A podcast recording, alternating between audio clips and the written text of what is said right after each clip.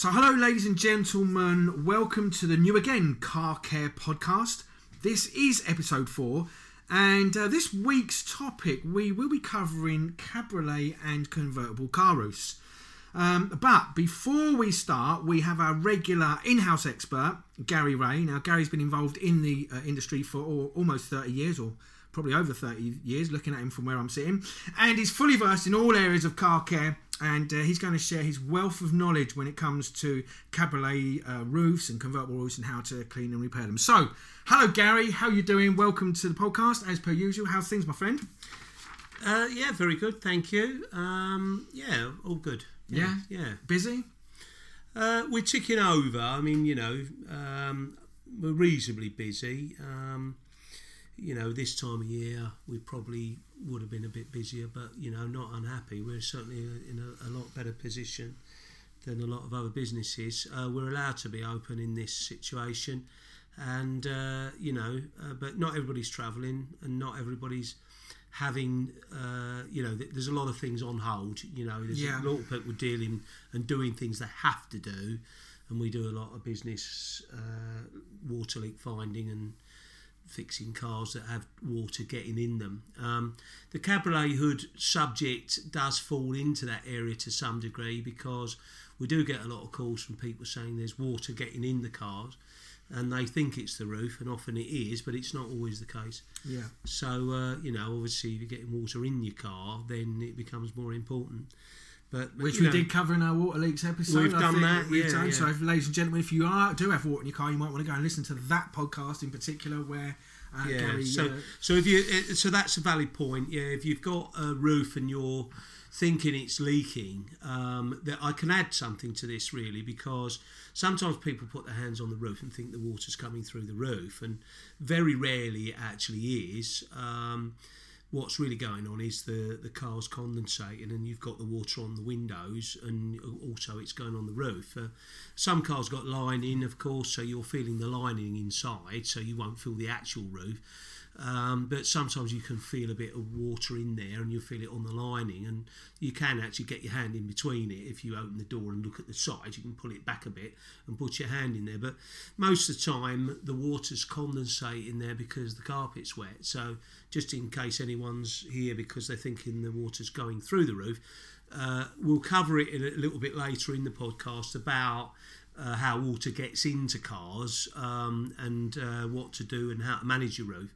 But you know, if you're in doubt and you're not quite sure whether your roof's wet on the inside, like your screen, then I'd fill with carpets, because that's probably the place the water's coming from. It's your car becomes a bit like a greenhouse, like a little ecosystem. It certainly does. And you get all water everywhere. So so let's go. Well, before we crack on, we'll cover the questions or areas and topics that we're going to do in this podcast. So the first area, which is really how to look after your roof and how to clean it. Then we're going to move on to why you should clean and look after it, and is it waterproof?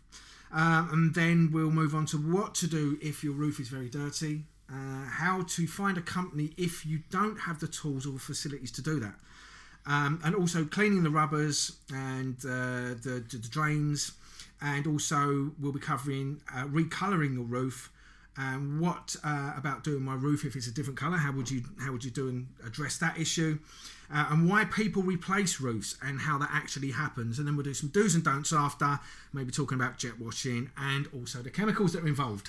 So that's what we've got lined up for you, Gary. So I suppose we will track back to the first area, which is how do you look after your roof and clean it. And I suppose really that's a good place to start. So would you like to just divulge your level of expertise to the listeners and disclose that information to them?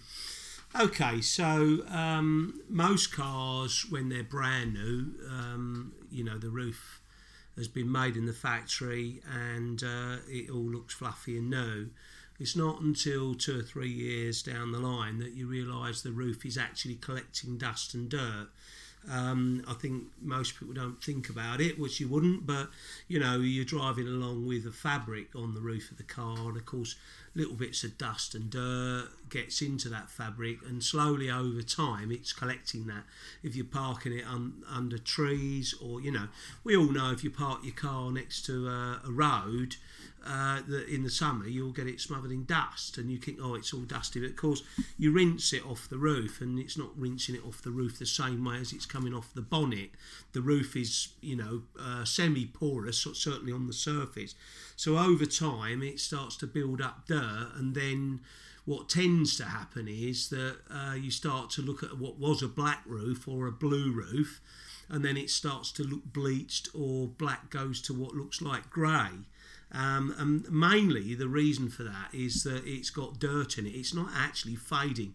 You know, like, I don't know, we've all got black jeans that have gone grey, and we've all got, you know, polo tops that were black and then they've gone grey.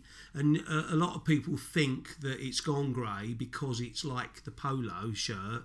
And it's gone grey because it's faded and it's older, but most of the time the fading, and what you think is fading, is just really the fact that the roof's collecting dirt, and actually the roof is still black, or still is, you know, all the other colours we're talking about, the green occasionally you get, and the blues and that, they're not bleached really, they're just effectively a dirty fabric, you know, like I suppose if you wore your polo shirt on a dusty, dirty day, and then it looks dirty, you wash it and then it becomes clean. But what's happening on the polo shirt is the colours coming out of it slowly.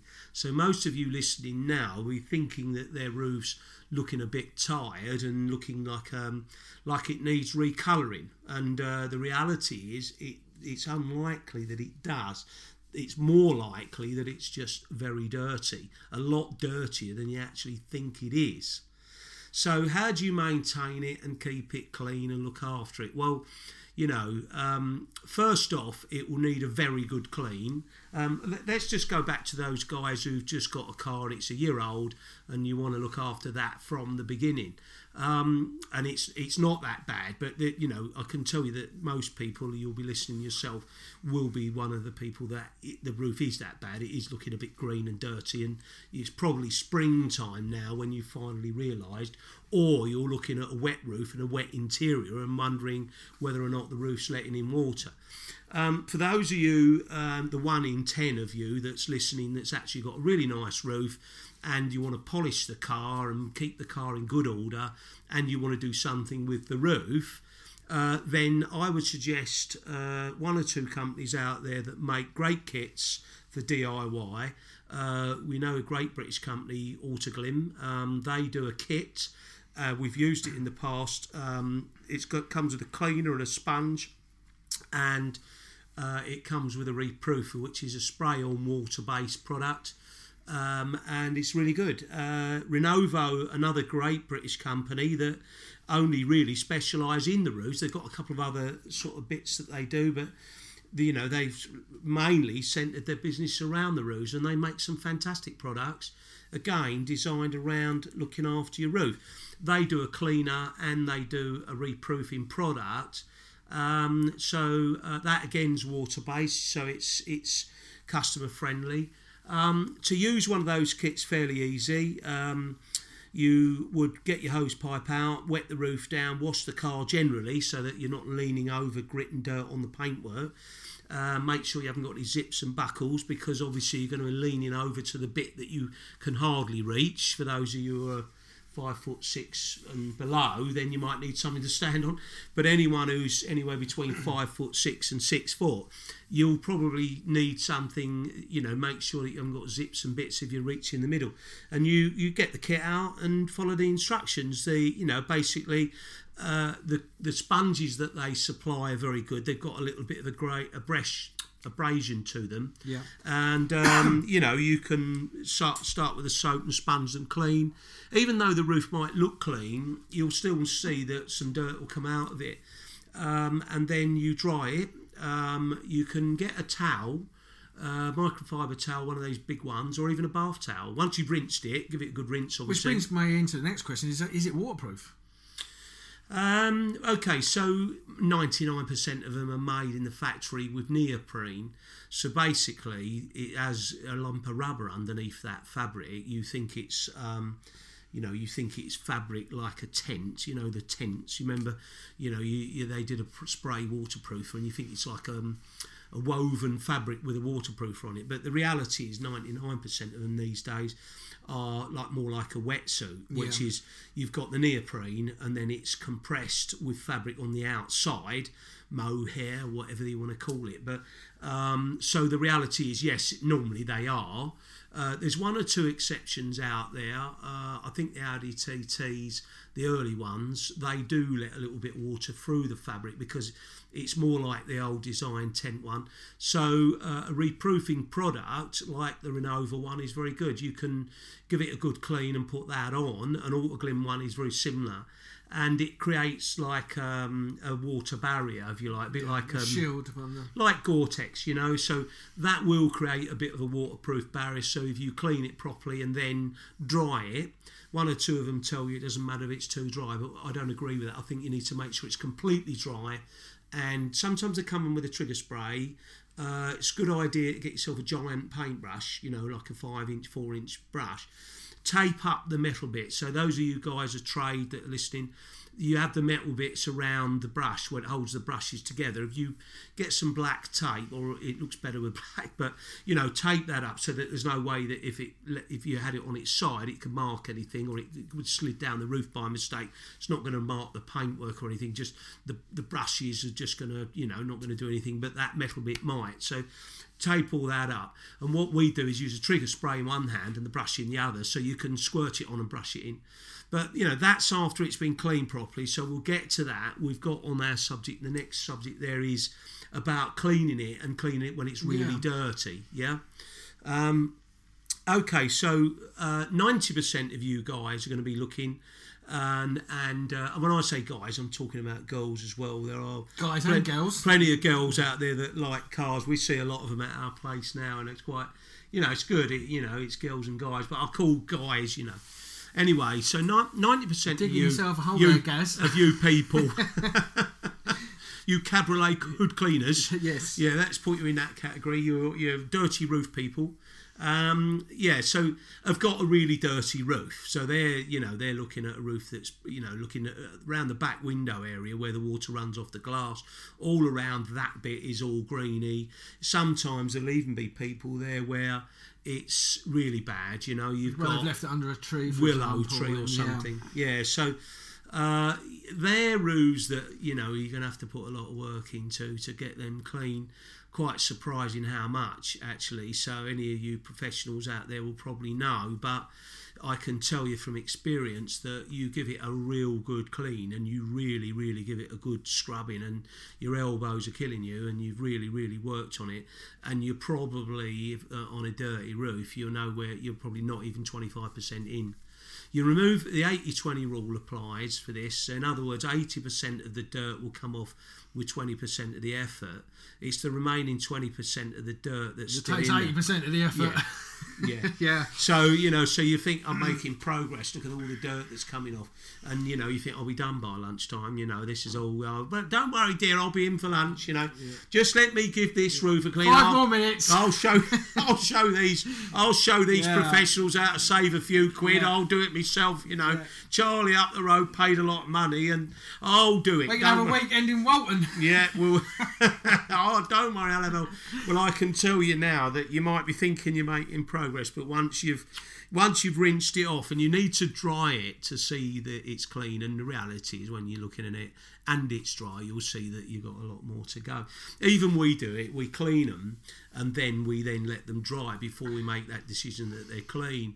You often have to go back and clean them, and you may even have to do that 2 or 3 times, depending on how old the car is and how it hasn't been cleaned. And if you're looking at how dirty it is, obviously. Well, yeah. You know, I imagine over a period of time it builds up layers, and so... Yeah, you know. But also, if it's never been cleaned properly and deep cleaned properly, it could even look semi-clean, and it's like, I don't know, a car maybe 8 years old, and you think, oh, mine's not that bad. Well, actually, yours isn't that bad because somebody's cleaned it 80% and somebody else before that cleaned it 80%, but that 20% that's still in there is it's been in there a lot of years. It's pretty ground in. A good measure, if you want to know if it's really, really clean, is if it suddenly looks like it's the right colour, like the colour it was when it was new. That's when you actually know, really. And when you can't see any dirt from any angle, if you get the sunlight on it, you'll see that you've cleaned it all. You think, oh, that's not bad. If you stand around this side, it still looks a bit dirty.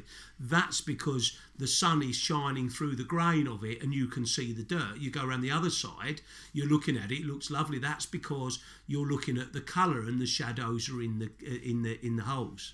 You see what I mean? Yeah. So, so kidding yourself it's clean when it's not is not a good idea, because that's when people go on with the colour and that's where it all starts to go wrong. Yeah, so it was a good measure of knowing when it's cleaned. It was a good measure to know if you are doing it yourself, actually, when you say, do you know what, that's clean. That's clean. Yeah. Right, okay, so I'll let you into a couple of little secrets. Okay, so you clean it all, you really give it a good going over, and then rinse it all, and then you do it again. So 3 or 4, maybe 5 times is probably a good idea. But when the last time you're cleaning it, you've got your suds on there and they are white and clean. You need to get in the gutter areas, right? So that most roofs have got gutters, believe it or not, they're down so that water doesn't run straight in the door. So you need to get in those stitched areas, and sometimes a nail brush or even a toothbrush can get in those gaps. So you need to get the front part you can lift up a bit. Unclip it, and then automatic ones, you just lift it up an inch, and you need to get right along that leading edge. And whilst you're doing it, you might as well do the rubbers. So you might as well get your brush in there and clean them, and get a microfiber cloth and clean them right along that rubber without dripping it all over your dashboard. But you can do it as long as you're brushing it with soap and you haven't got a big bucket of soapy water and hose pipe at that point. What you're doing is you've got the brush with the soap. I'm talking about Cabriolet cleaners, but there are some interior cleaning products that are designed to clean fabric. You can use those, as long as they're professional products, and you'll see out on the market there's plenty out there. But you use it with your brush, and if you really, if you've got a complete white interior and you're worried, then you can put a towel over the dashboard and a towel over your seats. But if if it's not that dirty and you're going across that leading edge, you can brush it with a little nail brush and clean that right along there, and then wipe it. And look at what you're doing. Wipe it with your microfiber. Have another look. See if you've got in all the grain and the grooves, shall we say, of all the rubbers that butt against each other. So that, bear in mind that next week you're going to be driving at 70 miles an hour in the pouring rain, and that rain's going to hit that screen and it's hitting that little butting point, and that's the bit that clamps up, and that's where any dirt and grit and everything you might have washed into that or that's built up in there is going to stop it making a proper seal. And loads of people that have had cars that are convertibles over the years will tell you that they've also got water having dripped on their knees or on their heads or anywhere it shouldn't go. So that that's a nudge. That's a piece where the two rubbers nudge together, and that also is worth cleaning. So okay, so you've cleaned it. So you asked me that question. How do you know it's clean? So now the number 5, you've scrubbed it, you cleaned it, you cleaned the bits in all the gaps, you've got your nail brush, you've done all round there, and you've cleaned the big areas. Now, the area to focus on is the bit you can't bloody reach, because that's the bit that probably has never really been done properly. Everybody seems to clean the bit that's 2 feet from you, or a foot in, and then it's the other foot that's the bit that they don't get to very well. Like the centre of the circle. Yeah, the 5'6" people, probably, in all honesty, anyone who's 6'6" does that bit really well. And then the bit down below, that's the bit they don't do. But you don't get many 6'6" people with cabriolets. Most of the time, they're probably the average height, and so it's where they reach and where your elbow, when it's maximum torque, if you like, and the power is when it's just about a foot away from you, not when it's 2 feet in the middle of that screen, at the middle of that roof. So you need to focus on that, and also the dirty bits below the glass. Okay, so then you rinse it, you give it a good rinse. You can use a jet washer. What I recommend is hold the handle in your hand and then hold your other hand on the nozzle. Don't allow it to jet onto your hand, but you can hold it around the cowling so that you've got full control. So if somebody turns the power off, then your jet wash is not suddenly going to jerk forward, because you've got one hand in one end of the lance and the other hand on the lance, so you've got control. And also you need to be staying roughly about anywhere between 6 and 10 inches away, and no closer than that, really. I mean, you might see a bit of bird's muck or something, and something you can't get off, and be tempted to go a bit close. What you've got to do is carry on with the procedure, do the whole roof, rinse it all off, get the dirt out of it, see it all run out of it. And that bit that you thought you were going to go close, you need to get back to that with a bit of squirty stuff and a nail brush, and give that bit a clean. Because what people tend to do, they tend to get further and further, you know, they get the gun goes close and then further away. I see it all the time. People are jet washing, and then as they're standing there, as they swing from the left to the right, they're like a pendulum. So as they go to the middle bit, the gun's at the closest, and then they go to the next as they're swiveling. Then they've got 2 feet, and then the 9 inches, and then 2 feet again. Bit like the same people that drive through Stock. I live in Stock, and they go like 40 miles an hour all the way through the bit where you can do 50, and then they go 40 miles an hour all the way through the 30, where you should be doing 30, and Billericay now has gone down to 20, which makes more sense, because you've got people, you know, all around the place, and same as the village, and the same thing. Is this a gripe for you? You're bringing this in? It's a little moan. I just sort of had that in. So all of those, you're just doing 40 everywhere. You're the same people that are jet washing and then staying the same distance from the thing as you swing your gun. What you actually got to do is adjust your body accordingly, is what I'm saying. So if you move with the wand up and down the car, you're not getting closer and further away. You're not going to put zigzags in it. The zigzags, by the way, can sometimes be zigzags in the dirt. And I see this, people come back from, you know, where they got it jet washed from our friends that run the jet washing places, you know, and they clean it. And they give the roof a good jet washing, the same way as they drive through the village. They get the things closer and further. And then they create marks. Now, those marks can be just marks in the dirt, but we also see them where they've dug into the fabric. And, you know, if you want to know how powerful water is when it's jetting, if you put your hand a little bit closer to the jet, you'll feel as you get it closer, it gets very sharp, and if you get too close, it will cut your hand. So depending on the jet washer, but of course, you know, even a small one, and I don't recommend you try this, but you'll know what I mean. If you get a rubber mat on the floor and you want to jet wash that, if you get it very close, you can try it on the, turn the mat over and do a little bit in the corner, and you'll see that you'll mark the mat, and that's because the jet of the water is cutting into the rubber, and the same thing's happening on your neoprene roof. So you can use your jet washer, but don't go too close, and it's quite a good machine to work with. But it doesn't do the work, it does the rinsing. So think of it that way. What you really got to do is your work is your scrubbing and your cleaning. By the way, for those of you professional guys that are thinking of investing in it, we use electric brushes. So, you know, they still do need a lot of work. You still have to get the cable over your shoulder, plug it in with a trip out thing, and make sure you're all safe. But you then electrically, the brush vibrates and turns at the same time, and even with one of those, a dirty roof can take a lot of work, you know, a lot of work, you know, to get the dirt out. So what would you suggest then if you're looking for a company that would specialise or would be able to do your roof, and you don't have the tools, you don't have the jet wash, you don't have the brushes, you don't have the soap, you don't have the time, actually don't want to do it at all, and you want to take it as, and right, go and get yourself hard top roof then. Exactly, yeah. What would, or you're looking for a firm that might be able to do it. Yeah, exactly. We don't even have the facility to do it. How would you go about it, and what's the best way to go around it? Okay, so I would find you get through the, you know, there's, I'm sure you can find them on Google. There are places that do it, other than we obviously do it, but, you know, we're in the southeast. People are all over the country, all over the world, wondering what to do. You need to talk to people that do it.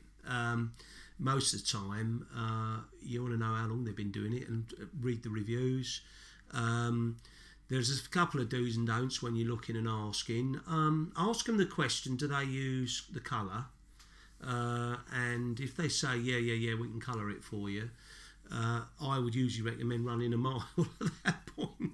We'll cover the colour bit a little bit later. So there's nothing wrong with the colour, it's just when you use it, and you know, most of the time, to be honest, you know, we'll cover that a bit further along.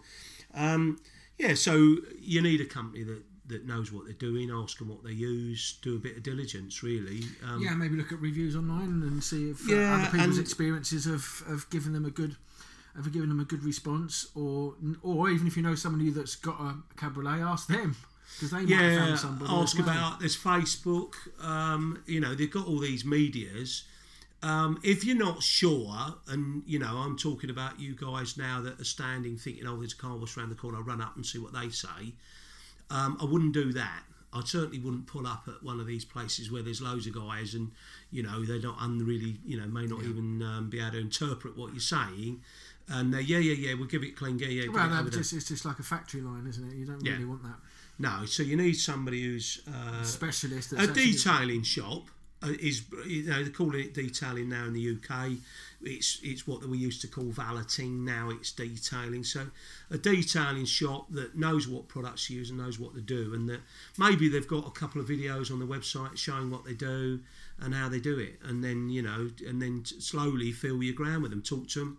What do you do? How does it work? If you've seen lots of videos and what they do, and they know what they're doing, then, you know, they've got some good reviews, then, you know, then you're in their hands. Just out of interest, have you got any videos on your website regarding Relent? So, they can go to your website at newagain.co.uk and look for videos. Yeah. And there's loads of videos on roofs and all of that, do's and don'ts and stuff on there about. Yeah, so for anybody listening and you're not sure, then you can go and have a look at the videos on Gary's website for any hints and tips on what to do. Yeah, okay, so where were we next? Well, so we talked about cleaning the rubbers and the drains, and I don't know if you want to go to that a little bit more detail. Oh, the rubber bits at the front, of course, one part.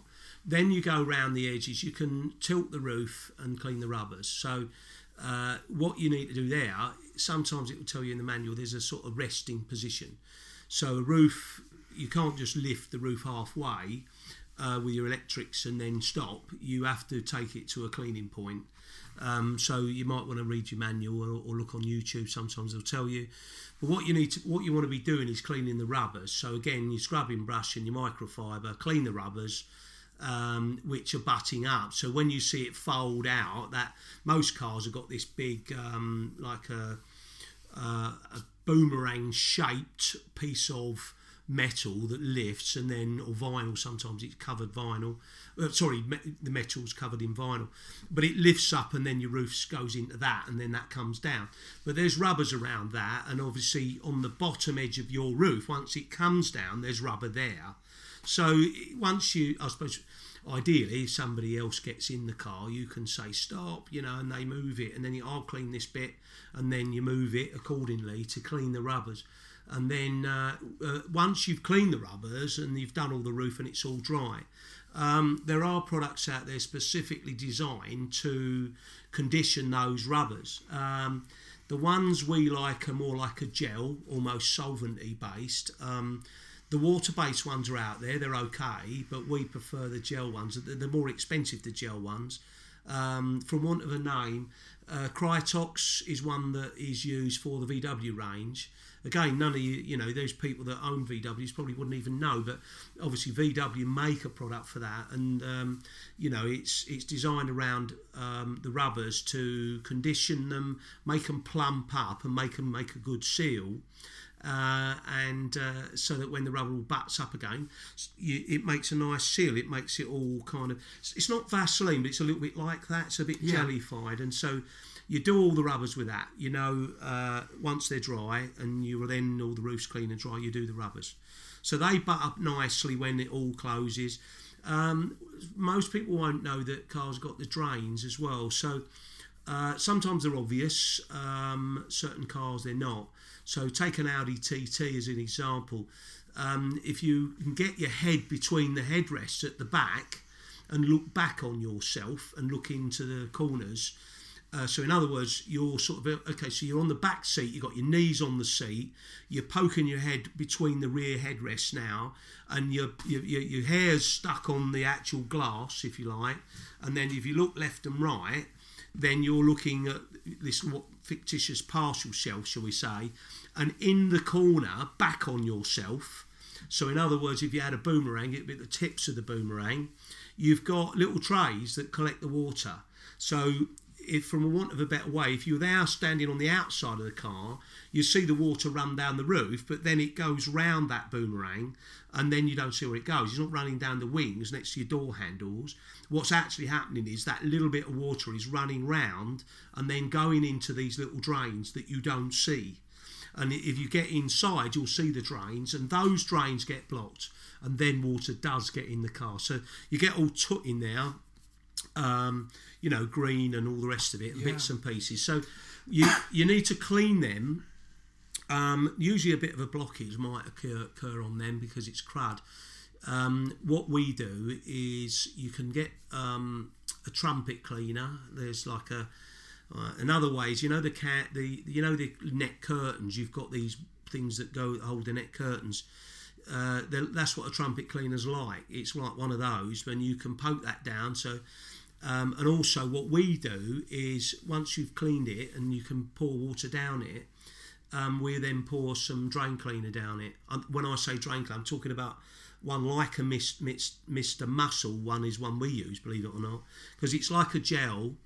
And you can gently put a bit into that and let it run through, and then rinse it through a bit more, rinse it through, so that you can see that water runs through, and it usually comes out the arch. So now, okay, so sometimes you can tilt the roof back and get to these drain areas. When the roof is back, you can get in there. Yeah. But so they're there, and in other cars, what do we have? Oh, the little, some of these roofs with the hard roofs. If you're cleaning the rubbers and you've got a hard roof.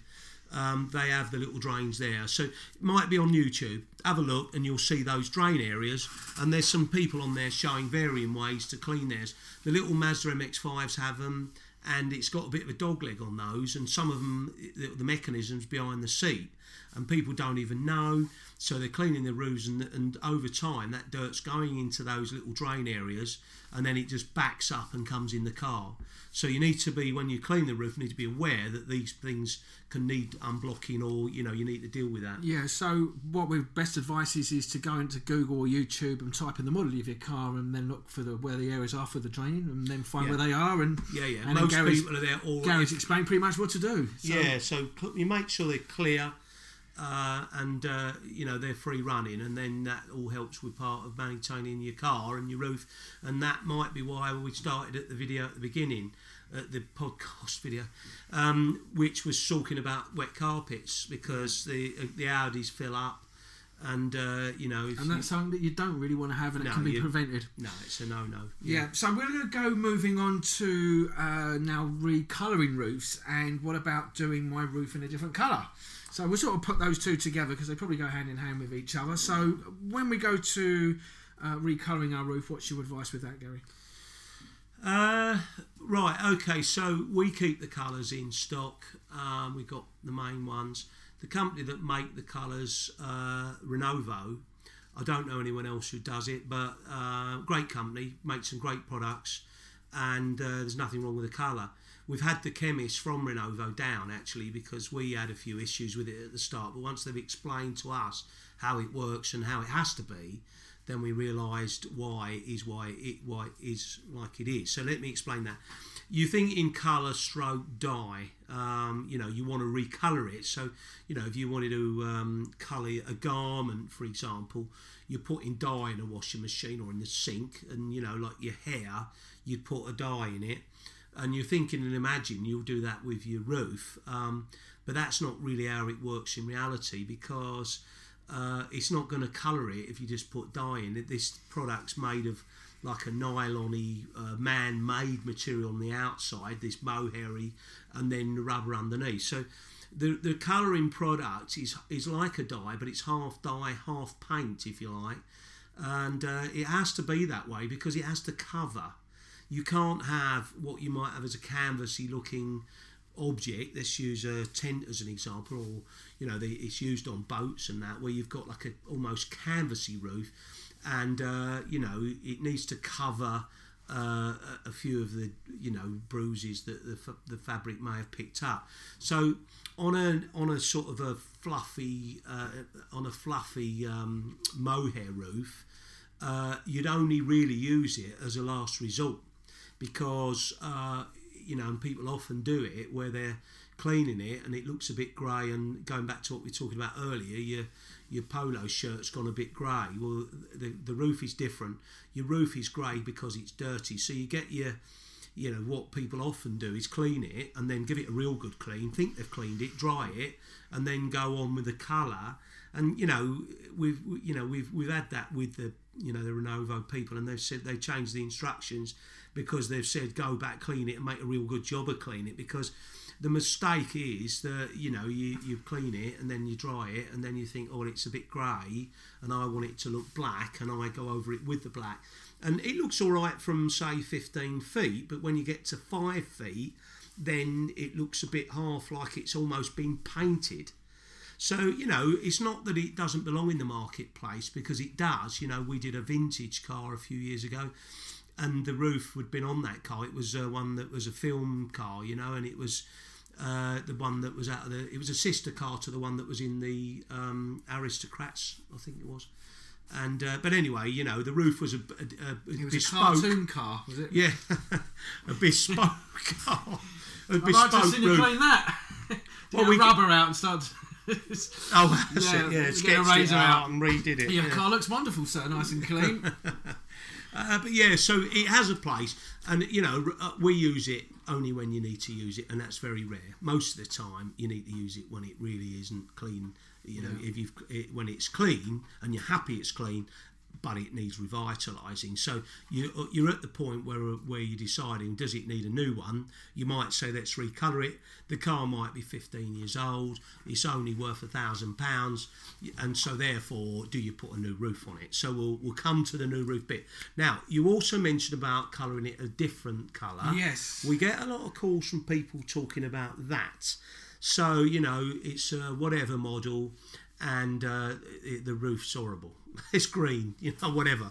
And it doesn't suit the car, and people want to change it. Well, the honest answer to that is we tried it a few years ago. We had a beige roof, and the guy wanted it black. Sounds all right, doesn't it? Yeah, recolour it black. Give it a real proper clean so that the colour gets a good bed, because, of course, if it isn't cleaned properly, that adds to the disaster when you're trying to go over stuff that's dirty. Which you mentioned earlier, yeah. We've had lots in where people have gone over the dirt and it's a mess. I mean, you know, and we've even had people have to put a new roof on because it's just ruined, because they've gone over it with the colour and then the dirt and everything. So go back to the beige roof, and the roof is cleaned properly and it is dry, and you've got a workshop, and then you've got your colour there. So you give it the first coat of the colour, and it looks like it would be if you coated a wall, the first coat. If any of you people are listening and you've painted a wall, your undercoat, yeah, it looks a bit like a patchwork quilt. Yeah. So then you put the second coat on, it starts to fill in the gaps and it starts to look lovely, and you then thinking, now it looks a bit like it's been painted, and I probably could do with maybe a third coat. And by the time you put the third coat on and you've got a good coat of colour, and then it does look a bit like it's been painted, because you've had to put a lot on over the, you know, you've got 3 coats of it on now. So it doesn't work. To be honest, for me it doesn't. It might work for somebody who only stands 15 feet away from their car, never goes near it. I mean, you know, I'm joking, but, you know, the reality is it could work in a scenario like... Yeah, but in your professional opinion, it doesn't really work. It's not going to look right. The way you think it would look, or the way you think it would work, doesn't actually give the results of... No. At the end so you've got a blue roof and you want a black roof, you've got to go and get a blue roof. Buy another roof. Yeah. Or you've got to buy a car with the colour roof you want. You know, people are looking at new cars and they're seeing a car 2 or 3 years old. They're looking at their new car and they email us or they contact us. I've seen it. I want one with a blue roof and this one's got a black one. Can I recolour it? No, the answer to that is go buy one with a black roof or buy one with a blue roof and light blue. Start to learn to like blue. You know, you can recolour maybe a little tiny bit. But we'll come to that on the replacement of the roofs in a minute. So we're on the replacement bit. We're on the bit now, actually. That's a great segue so why do people replace their roofs, and how does that happen? So right, okay. So in most cities in this country, and some have got more than one, but most cities have got at least one place that you can go and get a new roof put on. Some cities have got two or three places. Sometimes now there are even specialist roof places that only do roofs. So a trimmer will put a roof on, and sometimes you can buy a pattern roof. There are companies out there that make pattern roofs, and you can buy the pattern roof, and or a trimmer will buy the pattern roof and put it on for you. Or very rarely, but occasionally, you could have a bespoke roof made. But most of the time, because you're talking about neoprene, it has to seal, so it's not like a tent where you stitch together and expect it all to be waterproof. Stitches aren't waterproof. I mean, you need to imagine, I suppose, from a point of view of waterproof, is you need to be able to turn the car upside down and slowly lower it into a lake, and then see if the stitches will hold the water or not. And that's kind of how you got to think about it. So the reality is, stitching patches and stitching bits into roofs doesn't really work, and that's why people do end up buying new roofs. So you think, well, okay, so I've got a roof, and it might be somebody on here now listening thinking, I need to repair my roof, right? Well, what tends to happen is that it goes where the roof folds. Most of the time, the roof's folding backwards and forwards like an umbrella going up and down. So where the grit and the dirt builds up in those cracks is where the roof concertinas, and if it's got grit and dirt in it, it's going to weaken that crease. Yeah, that's where it goes. So what happens is, if you imagine where the back window joins it, somewhere at the corner there, where that little drain is, often the other side the drain is, then you get a little carny split there, and that's when you think, oh, we're going to take it to someone who stitches it. And so in reality, you can't get a sewing machine up the side of a car. You can't. What you're thinking is that somehow that's going to be stitched up. Well, you can't get a needle and thread, because every time the needle goes through, it's making a hole in it. So you can't stitch it up like you might stitch up a sail. If you see guys stitching sails, the old fisherman sitting down with a big needle, they can't do that with a Cabriolet roof, because it effectively it's like, from a better way of explaining it, it's the same thing as stitching up a balloon. You can't stitch it up, because so that means that you go, well, okay, so maybe we could patch it. We'll cut a V-shaped piece of fabric stroke Cabriolet, then stick it on, or you take the roof off and then put a sewing machine with the compressed sealant, and you've got a flipping patch on it with a sewing machine. And to take a roof off is probably somebody who's doing it all day long. Certain roofs you might be able to get off in a couple of hours. Some roofs, it might take you a day to remove, and usually a day and a half to put it back. Or if you've got an easy roof, Mazda MX-5, you might take on and off in half a day. But then you've got the labour involved in taking that roof off, and then you've got to put a patchwork quilt to it. And the reality is, that's when you end up weighing up the cost of putting a new roof on. So then you think, well, how much is it going to be for a new roof? And I can tell you from experience that an MX-5 roof, a reasonable one, they do the vinyl, of course, but a fabricy, mohairy one, 500 quid maybe if you shop around. You've got to be careful not to buy the cheapest one. We all know that. And then maybe up to 800 quid to £1,000 for something like an MX-5. Then you get up to the Saabs at the other end of the spectrum, the Mercedes. Yeah, I was just going to say, because a very common Cabriolet is the A4, A5 Cabriolets. You see a lot of them around. Yeah, so you can get one of those. I suppose a Cabriolet from a roof replacement for a Mazda starts at maybe 350 to 500 quid. 500 quid will probably get you something half decent. And then you've got all the way to a Porsche or something else, which would be £5,000, £6,000 maybe. And in between, you've got the Saabs, might be a couple of grand maybe for a nice one. Pattern one we're talking, not a dealership one. A dealership one might be a third more or twice the price. And then you've got the Audis, and they're all somewhere in between. You've got the Fords, and the Audis are somewhere in between. So an Audi, I think, is 1,200 quid, something like that. Depends on what model. So So there's a reason why. So people replace them. So why do you replace them? Why would you? You know. So what happens is you don't realise that you're folding it backwards and forwards, and it goes at that gap, and then suddenly you're facing the replacement. And the reason you're facing the replacement is the car's still a good car. That's why people are putting them on. That's why in every city there is a place to put them on, because you've got a car that might have done 60,000 or 80,000, and maybe only 8 years old. And yeah, and you know, so what do? Trash the car or fill it up with water? Yeah, yeah. So what tends to happen is get rid of the car that you like. There's nothing wrong with it, people out there are gonna. You can advertise it and say, look, I've had enough. Needs a new roof, or it needs fixing, or something. But the reality is, what happens is you know, you've got water coming in the roof. You think, oh, it's split there. I've noticed it's split this little where it keeps folding. I can see that. And then you at the trimmers, you find out want roof repair or something, and then you go there, and then the trimmer looks at it and says, yeah, it's got to come off to repair it. And reality is, I'm never really going to be able to guarantee that repair. So, you know, then it's, you know, yeah. You've gone down that route. So then you got your car that's a great car, you love it and everything else, so you end up having to put a new roof on it. Mm. So how do you avoid that? Well, keeping it clean, I would imagine. Cleaning it and getting the grit out of there. It's the grit bit area where it is. It's the same thing as your rubber mats or your carpet mats. They wear on a specific point.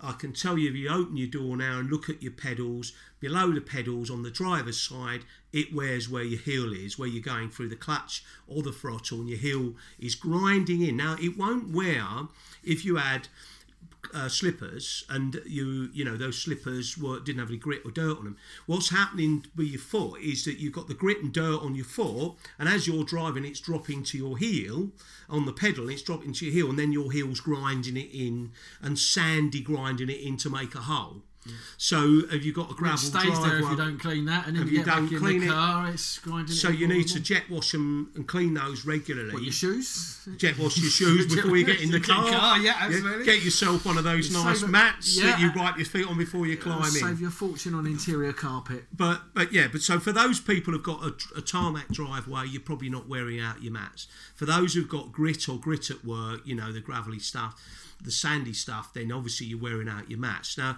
so those people have got a gritty environment where the car lives, under a tree is a good example, then you're going to get that grit in the roof, and you need to brush it out and clean it regular. So now the roof's clean, and you've got your reproof on it. We do a 2-year nano coating, by the way, which is a product you put on and it stays on for 2 years. But there are other products out there that are maintenance products you can put on regular as and when it's needed. Sometimes there are out there that you do 6 months. I think the Autoglym and the Renovo one I mentioned earlier, easy to do. Clean it all, give it a brush, clean it if it's clean. Bit like mowing your lawn. If the lawn's and so you could bring a car to us and we'll do the dirty work, get the real ground in dirt off, and then you could do it yourself.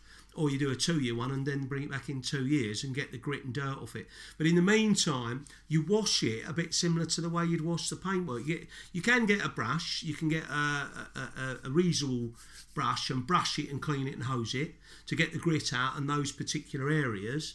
The rubbers, ideally, if the car's 5 or 6 years old, probably do the rubbers once a year as well. Yeah, you know, so that's the cleaning. One couple of things I just also wanted to add.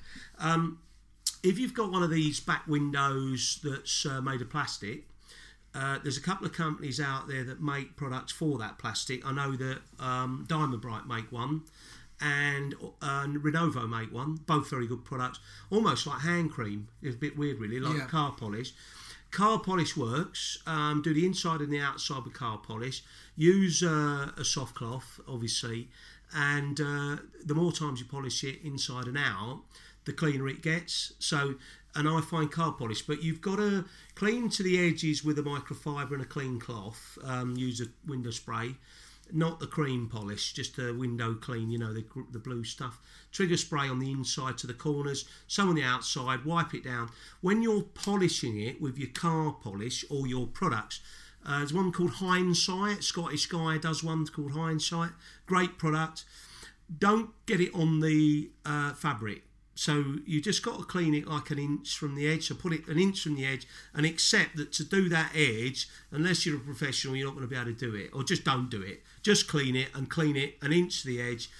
You'll be happy with it. You know, just make sure you clean it with the microfiber to the edge with the water, you know, the spray on clear stuff and water on the outside. But then when you're doing the inside and the outside with your car polish, Autoglym make, what's their polish called? Radiant is what it's called in the trade, but they do a super wax resin polish. That for the body works great for the plastic. Yeah. And obviously you guys that are cleaning the glass, then it's cleaned as normal glass. Sometimes, by the way, you can get the glass in a tilt position when the roof's moving up and down. You can clean the back window quite easily because some of these cars you can't flip and get over there. You know, like the Audi TT again. You're trying to clean right in that corner, your elbow's stuck. You'd have to shout for someone to help you out. You know, so sometimes the easy way is to tilt it to its clean mode, and then it's tilted halfway up in the air, and you can just lean over and clean the window. Yeah. So that works quite well. If you've got a sticker on the back window, be careful not when you gently get that off, because people do it. The dealers tend to stick their dealer sticker on, and just be careful if you're going to remove that you don't damage the elements that to do the demisting. It's another no-no. It's another be careful, but people do it, and I see a few of those like that when you think, oh, this stupid old sticker's gone horrible, and then try and scrape it off, but you just got to be very careful. There must be somebody on YouTube shows you how to do it. It's another subject, but while you're doing all your roof and you're cleaning your rubbers and you're doing your drains and you're at it, yeah, and you're making it all look lovely, and then, you know, you've said mistake like that, and then you screwed up. You've shouted out another 5 minutes 50 times, yeah, and you're well into the late afternoon, and yeah, you've done it. You know, I'm joking because, yes, it is a fair job to clean it from when it's really dirty. It's not that bad if it's semi-clean. But as I said, 90% of you people that are listening right now will be staring at a roof that's green almost with the trees and everything else. And, part of the reason the roofs need replacing is the fact that the green and all that is the beginning of the rotting process. I suppose another way of putting it is if you were to... well, it's the breakdown of the material, isn't it? Yeah, yeah, but just to sort of... so that people get it, because they don't realise it's happening in their own drive. You know, you've got a tree nearby or a hedge, and the roof's getting a bit green. But let's me and you take a roof off a car together, we'll unbolt it, and then we'll walk it across a ploughed field and find an old pond, you know, the sort of pond that you never see, but, you know, unless you're doing a rambling thing. A stagnant pond. Dump it there, not what we should do, but there are prams there, so right next to the pram that you found. And the old bikes. Or the supermarket trolley.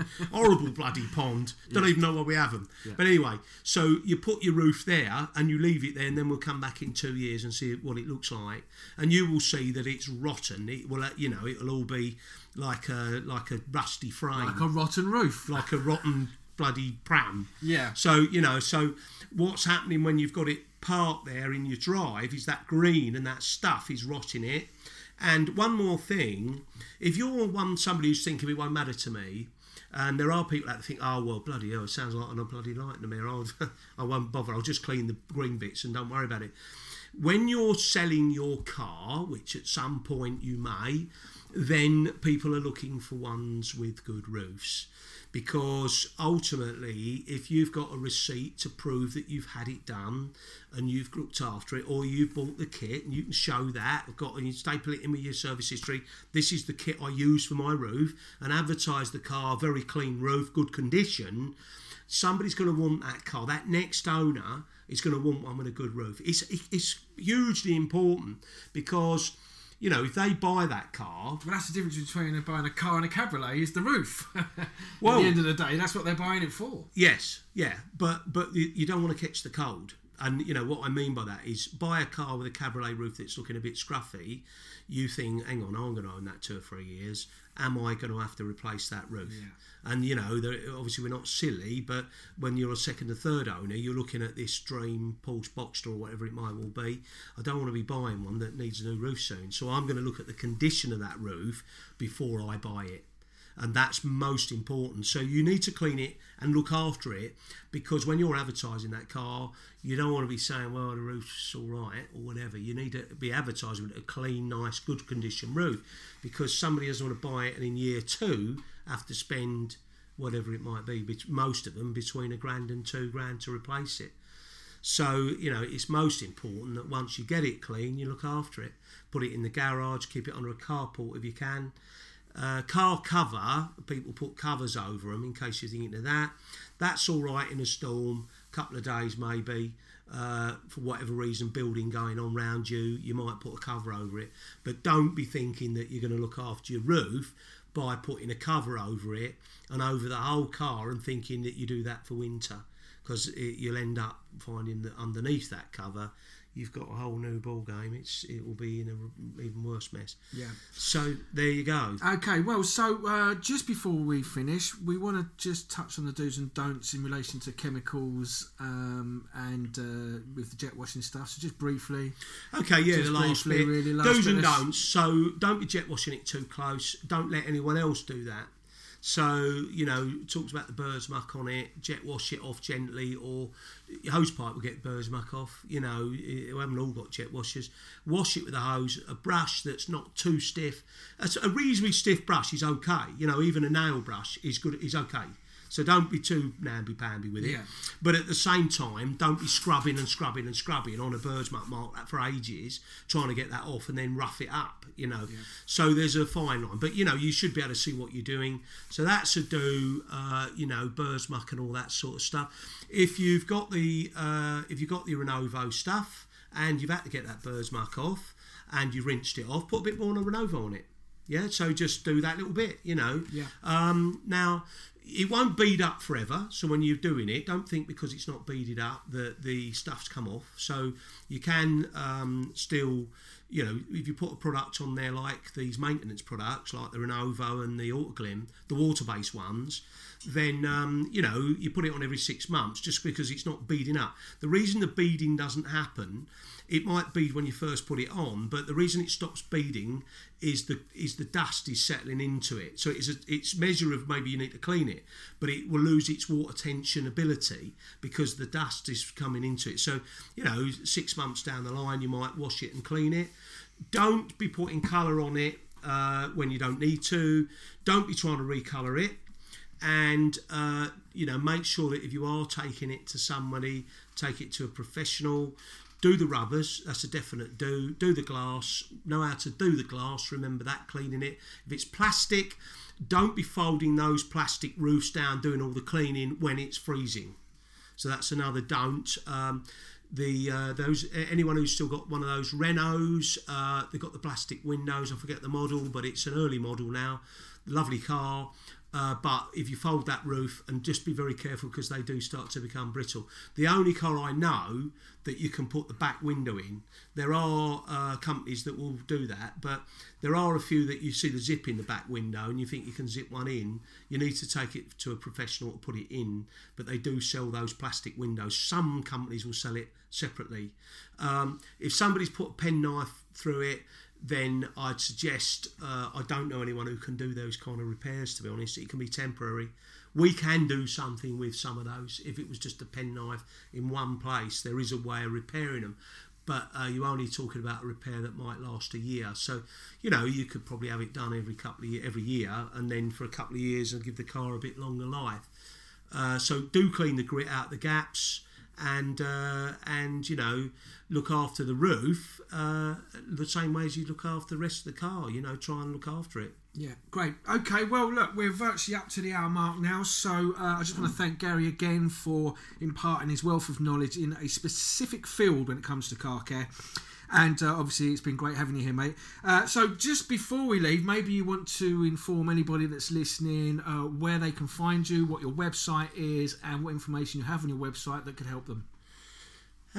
Watch the videos. That will show you a bit more about what we've been talking about. The videos aren't giving you everything. So, you know, if you've got a friend who's talking about it and you go, yeah, just probably this podcast will be a good start if they've got a lovely car. You know, there are people out there that want to look after their cars and they don't know this stuff, you know. Yeah. They don't know about the drains. So this would be a good place to, for the knowledge. From a point of view of finding a company, do your due diligence. You can look on our website. We're on newagain.co.uk. You'll see at the title it's cars.net. So, but you know, just type in New Again. We're based in the southeast, in the middle of Chelmsford. We can turn a roof round in a day. So if you wanted to get up one morning and spend the day in Chelmsford, if you're a long way away, people do. They come to us and drop the car off first thing in the morning. On a Saturday, most of the time in the summer months of the year, we can get it done by 2 o'clock when we close. But otherwise, take a day off. Spend the day week. Down in sunny Chelmsford. Have a look around Chelmsford. There's been plenty of museums. There's a lot to see, so it wouldn't be a wasted day. It's a very historical town. It's a nice place to be. Yeah, so you can have in the top 10 of good places to live. There's a park and stuff. There's a lovely park. I love the park. Do you know? It's a fantastic park. Okay, so they can visit you on newagain.co.uk and watch your videos there. And you're based in the centre of Chelmsford, near the train station. Not far from the train station. So if you're a long way away, and people do this, funny enough, if you're, let's say you're in, I don't know, in the middle of the country, you can drive down to us. You can dump your car with us and then get on the train and go to the city. Save the parking, save all the aggro, do your overnight stay. It's only 40 minutes away. We do quite a lot of those. Because you see, if you're in, I don't know, let's say you're Northampton or Bedford or, you know, Birmingham or anywhere north of there, you want to head all the way down to London. You don't necessarily want to do London and do the Science Museum and then go back in a day. So people do the overnight stays. You can do a weekend break thing, stay in London or stay in Chelmsford. We've got a hotel right next door, which is the Atlantic. It's a great hotel. Or you come to us, you go stay in London, take on the show, and then stay somewhere in London or, as I say, next door. Yeah, well, and then your car's with us. It's safe. You don't have to worry about parking. Yeah. You can leave it with us, come back. You don't even have to do the roof. You can do the roof and or anything else we do. So you can have your car made like new and then... do the roof the next day, and that's 2 days up the city. Yeah, and then drive home with the roof down. Why not? Take the coastal route. Get down to... Get down to the beach you know. Get your old sunglasses on, you know. It sounds like a recipe for a fantastic romantic... Head off to Miami. For a romantic weekend, yeah. Okay, Gary, thanks ever so much then for joining us, and thanks for imparting again your knowledge. So this has been the New Again Car Care Podcast. I've been your host, Stephen Jakes. This has been episode 4 on cabriolets and convertible roofs. Gary, would you like to say goodbye to your listeners? Yeah, thank you very much for listening. They're probably all asleep by now. Yeah, like me. Ready to bed. Yeah, so thanks for joining us, and we'll see you and speak to you. We won't see you. We'll speak to you on the next episode of the podcast. Thank you for joining us. Goodbye.